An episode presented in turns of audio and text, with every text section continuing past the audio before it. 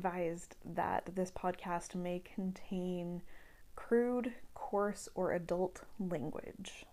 The subject matter may be uncomfortable as we discuss sexual assault and murder. This is Kirsten Karen, and you are listening to Her Name Podcast, a vintage case file series.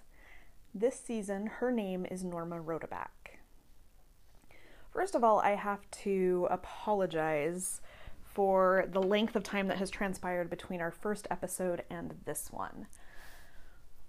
Unfortunately, sometimes life gets a little hectic and busy, and that certainly happened this time. Additionally, someone very close to this case expressed concern about her safety if I were to start asking questions. Several years ago, when I first started researching Norma's disappearance and murder, I reached out to my grandmother, Janice Bigelow, who is Norma's sister, and asked if she would be comfortable with the idea of me making a documentary about Norma. At the time, Janice said yes, and we got together um, a couple of times to talk and go over some newspaper articles that she had and yearbooks and, and things of that nature. Because so much time had passed in between initially wanting to do that documentary and starting this podcast, I should have reached back out to my grandmother to make sure she was okay with this. And I screwed up. I completely admit it. it. This is my fault because I did not. I made the assumption that she would still be okay with it. And so I started recording, I started researching, I started reaching out to people uh, to get more information, following up on some leads that I hadn't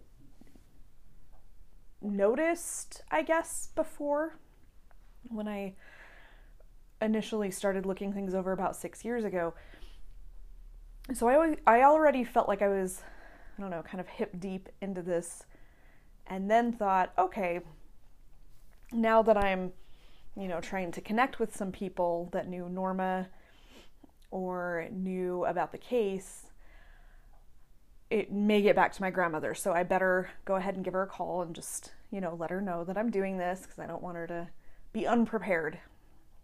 Anytime uh, you revisit something like this, it can certainly unearth uh, some feelings and, and memories, and not all of them are, are pleasant.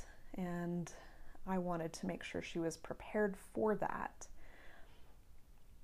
When I talked to her this time, however, she did not feel comfortable with the idea of this podcast.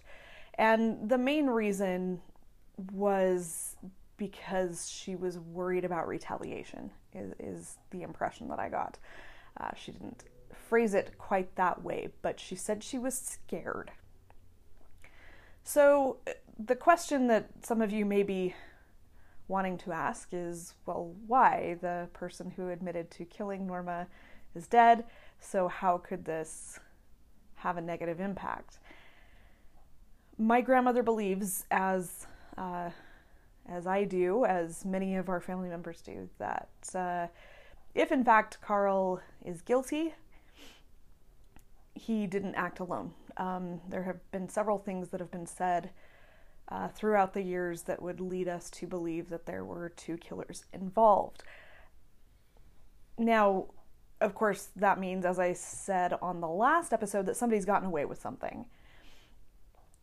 And my grandmother lives alone and, of course, wants to make sure that she's safe. So I've been wrestling with this for the last several weeks. This has been very much a moral dilemma for me. And kind of the conclusion that I've come to at this point is there are a few things that I'm thinking about. Um, one is that true crime podcasts are very popular right now. I've listened to several, I'm making one, you're listening to this, I'm sure you've listened to others. The uh, circumstances around Norma's death are, are fairly interesting. I mean, just from kind of an objective viewpoint, uh, how often do you hear a, a story of you know, a suicide note confession a couple of weeks after a murder. It's just something that I haven't heard about uh, very much. I'm, I'm, kind of like thinking back to all these true crime podcasts I've listened to. I don't think I've ever come in contact or have been aware of anything quite like that. Additionally, it was a small town in the 50s. That's unusual. I feel like it's just a matter of time before someone else unearths this case and does their own take on it. And I I'm a little uncomfortable with that idea. Maybe this makes me a hypocrite. But the reason I'm uncomfortable with it is I just want to make sure that Norma isn't isn't lost in all of this. If if somebody's going to bring her story to light, I want it to be someone who will respect her. And I feel like I can do that because I do respect her.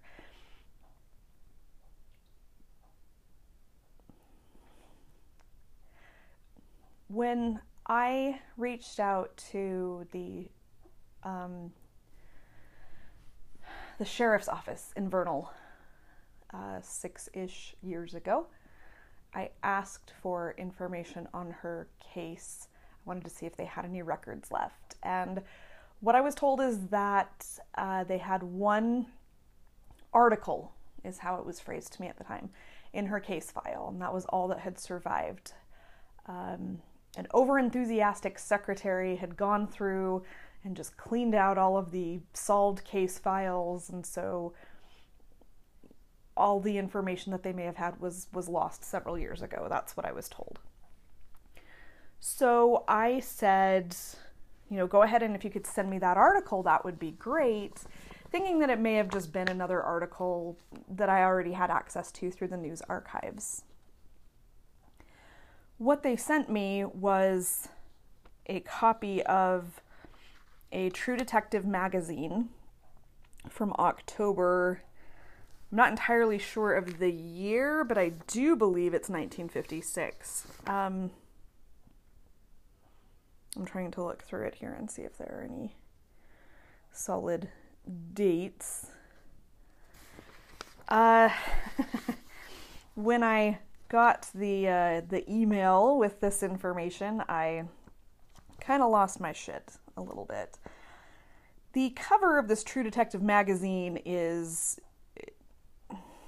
it's offensive. It's it's this super busty woman in a low cut dress, you know, with her mouth partly opened and what's supposed to be a scream, I suppose, and a dead man slumped over a kitchen table in front of her. It's it just this this magazine was was released for purely entertainment purposes. Now, again, some may argue that these podcasts are for entertainment purposes. I try to make sure that the true crime prod true crime podcast I can't speak today. The true crime podcasts I'm listening to are respectful of uh, the victims. And this magazine, I just don't feel like it was certainly, I guess, a product of the time, but I think the reason I'm hesitant to not be the one to bring Norma's story forward first is because I don't want the podcast version of this True Detective magazine. I don't want that to be everyone's first introduction to Norma and her story. The second thing I had to think about in terms of, of what to do with my grandmother's uh, reticence about this project is the, the fact that as time marches on, there are fewer and fewer people who are able to uh, remember what happened then um, or who are even alive to remember what happened then. The longer that I wait, then the less information I'm going to have. And I do struggle with that as well. And I have to weigh these concerns against my grandmother's concern. And I feel that maybe I've found something of a, a compromise and a happy medium. I certainly don't want to jeopardize anybody's safety. So, what I want to do, I'm not going to try and, and reach out to any more people than I've already reached out to. And if they get back to me, that's great, but I'm not going to. I have a huge long list of people that I was trying to contact, and I am going to cease those efforts as of now. What I will do is just lay out the information that I have as of now, and you can make your own decisions about what you think happened. Last time we discussed Carl Dow's confession, and I think we should listen to it again here. I killed Norma Rodeback about 10.30 on the evening of June 13, 1956, midway Main Street and 3rd South on 2nd West, where the necklace was found she had on. I have often read of people how have committed a crime state that everything went black for a while. I know what they meant. She and I were talking, facing south, and then blackness, and we were struggling off the sidewalk. She made some noise, perhaps trying to scream. I did not want to hurt her then. Had I been in full control of myself, I feel I could have did her great harm in the first blow. As it is, I do not know just what happened. I have heard all sorts of stories of what I had done to her, and then the people would say, but when they catch him, you won't believe a word he says. I could not lay with her. In forty-five minutes, I choked her to death and put her in the canal, and made it back home in time to call the Vernal Theater by 11.15. It does not seem like I have done this. There's such a short space between life and death. I wish only one thing now that this has happened, and hope that this act of mine will be of some good to the earth and mankind. In my life, and please for God's sake let the public hear this, there have been times where I showed definite tendencies to my fellow men of following a path to this end. Educate the public to understand and know such outward evidences of man's behavior for what they are and what they can lead to. The people in my life who I have come to with my problem were not educated in such a manner as to know what should be done for me or with me. I hope those people too who I have approached will one day realize a few things. There was the policeman in San Diego, the doctors in the Navy, doctors in Salt Lake City. They all have known me. And the police in Salt Lake City, was just too busy to say go to hell. Here I am. And my folks, I tried so hard to let them know that I did not feel good inside, but no one seemed to understand. I cannot and do not blame anyone but myself for this. The people above just did not know. Whoever reads this please do all they can to start something to stimulate the public and those in charge into doing a little toward the education of all and a little mental health and all its complications. This confession is true, and I feel my judgment upon myself will be of no help to anyone. Signed, Carl Donald Dow. All right. So once again, things that that strike me as odd in this suicide note. I feel like he goes kind of between almost from one extreme to another. I, I feel like at times he's very articulate, and then other times he's like misspelling words, is what I see uh, in the article, and then phrasing things in kind of a weird way that don't come across as articulate. The other thing that strikes me about this, and, and we will lay this out for you a little bit as time goes on, uh, he doesn't tell us anything that we didn't already know. Now, bearing in mind that this is only the parts of the confession that were published. There seems to be more that could have been there, uh, but I'm not sure how they decided what they were going to keep out and what they were going to keep in. But if we take it at mostly face value, this reads really bizarre to me, like a timeline. And everything that he alludes to in this is information that we already knew because it had already been published in previous newspapers in the days before, in the days between uh, Norma being reported missing and uh, subsequently her body found and Carl's suicide.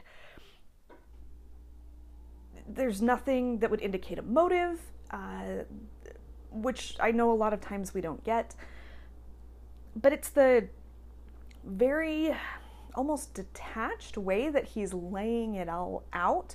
I feel like someone who is about to die by suicide I would maybe I don't know, maybe there's a sense of calm before that. Again, I don't have a lot of experience with suicide notes, but it just strikes me as odd that he, you know, puts a time in at all or any times like, "Oh, I killed her, you know, at 10:30 and here is where I was when it happened, except that I don't remember what happened."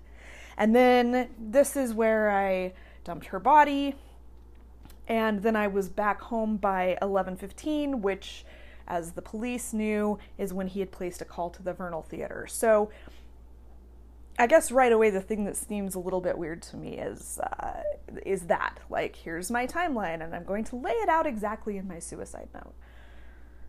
Uh, okay, that's odd to me. It almost seems to me like he's repeating something that was said to him. And maybe I'm reading too much in this. But Carl was brought in for questioning the night before he died. And he was grilled, from what I gather, pretty intensely by these cops. And I have to wonder if he is simply restating what was said to him. He was told to come back the next day to take a polygraph um, they told him, though, when they, according to the, the sources that I have, they told Carl when they released him that night, you know, we, we think you did it, we don't have any evidence to hold you, so okay, see you later. So they think he did it, but they're not going to like watch his house. They're just going to trust that he's going to come back. Does that seem strange to anyone else? Is that normal practice? Like, this dude definitely did it, but I don't have any way to hold you, so see you later. And also, I'm not going to, you know, keep an eye on you and make sure that you come back the next day for the polygraph or whatever. And why not do the polygraph that night? It just, I don't know, that seems weird to me. And they had interviewed like 200 people or something at that point. They had arrested suspects only to find out they were wrong, and just the whole way through, it seemed so sloppy to me that I have a really hard time believing they got it right in the end. Uh, just, and maybe they did, but maybe they only got it part right. But maybe, maybe they planted the idea in his head. Because here's what I think at the end of the day I think that it is very likely that Carl may have been dealing with bipolar disorder or some pretty severe depression issues. I think that he was suggestible and I think he felt immense guilt for struggling with depression because that was not something uh, that people were very open about back then, and it was there was definitely a stigma involving mental health. His suicide note talks about mental health. I find it bizarre that he would go to the trouble to confess to killing Norma, but then say that he doesn't really know what happened, but then throw in these details that would indicate he did know what happened, but they're details that were printed in newspapers. Weird. That's I, my spidey sense is tingling. Something feels a little off to me there. So again, I'm just puzzled. I feel like the suicide note raises more questions than than it gives answers. Uh, now, I can tell you that Norma had indicated to some friends that Carl did make her uncomfortable. And uh, it, it seems that he may have rubbed a few people the wrong way. So maybe there was something to that. And maybe he flirted with her and it made her feel yucky. I know most women I know have, have been in that situation, particularly when you're at work and some customer is just kind of being a little bit creepy. You have to smile and get through it. She tried to avoid him whenever he came into the drugstore. So, again, this may be what happened, but it may not be exactly what happened and I still am of the firm belief that there were two people involved. Over the years, uh, stories have circulated, and people have told my grandmother that during the autopsy they found uh, two foreign skin samples under Norma's nails. The other thing that uh, that bothers me is just, I don't know, 45 minutes seems not very long. And I know that murder happens sometimes extremely quickly. I just, for someone who's maybe already struggling with mental illness, like, is it going to be that neat, I guess, for lack of a better word, that you can commit murder at 1030 Norma put up a huge fight. We do know that. So I have to feel like it wasn't easy for the killer. Let's assume that it's Carl at this point.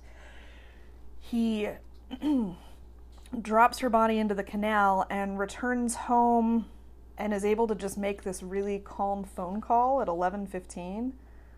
I mean, wouldn't he have wanted to maybe shower first or get rid of some clothes. I just feel like this is happening super fast. And again, I could be wrong. But that's something else that, that strikes me as odd. And going through that confession again, uh, while it does address Norma's murder, it, it seems to focus almost more on mental health. I know that Carl was discharged from was at the Navy for uh, it was a medical discharge, and I am working on getting those records so that I can possibly see why. Again, these things kind of take time. I just have my doubts. I have my doubts about the whole thing. And now I have my doubts about whether I should be proceeding with this. So it, it's kind of an interesting situation to be in, I suppose. Of course, we do know that Norma was killed by someone or some ones in a horrible act of violence and violation. It very well may have been rejection violence. She told her sister, Janice, a few weeks prior to her death that a car had been following her while she walked home, and that the driver had tried to get her to get in the car and go for a ride. And Norma wasn't sure who it was. Which, again, I feel like if it was Carl, she would have said it was Carl because I know him. But she wasn't sure who it was, and she ran the rest of the way home because it scared her so much. So, here again, odd things that aren't quite lining up for me. I know that in the past she was pretty proactive about getting the hell out of there when she felt uneasy. So why would she stop to talk to Carl, like he claims in his suicide note? My other issue is that there was a man who told police that he had been sitting in his yard. This is across the street from where Norma's broken necklace was found. He told police that he had been sitting out on his porch and he saw a dark sedan and he heard voices. He couldn't make out if they were male or female, didn't know what they were saying. But Carl says in his suicide note that he killed her right there. I feel like that neighbor would have seen it if he was sitting out on his porch. So again, things are not lining up. How much can we trust that confession? I don't know that we can. I do feel, though, that if Norma was trying to get away, it would have taken two people to halt that escape. And here's one last thing that has always bothered me about this case.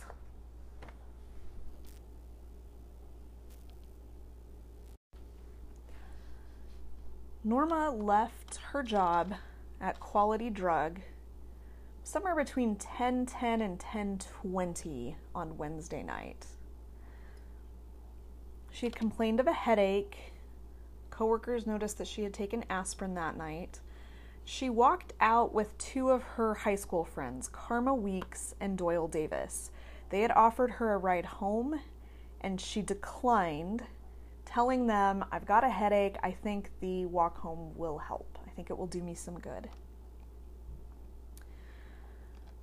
Her boss, a man by the name of Dwayne Anderson, and a couple of uh, local boys, Gerald and Reese Walker, stayed at the store until 11:30, I guess cleaning up. And at that point, Mr. Anderson leaves with his wife to meet some friends. They go to a drive in. Uh, the two local boys, Gerald and Reese, reportedly stayed at the store until midnight. Norma was last seen as she passed an auto collision. Uh, several people saw her. But between 239 South, 2nd West, and her home, she disappeared.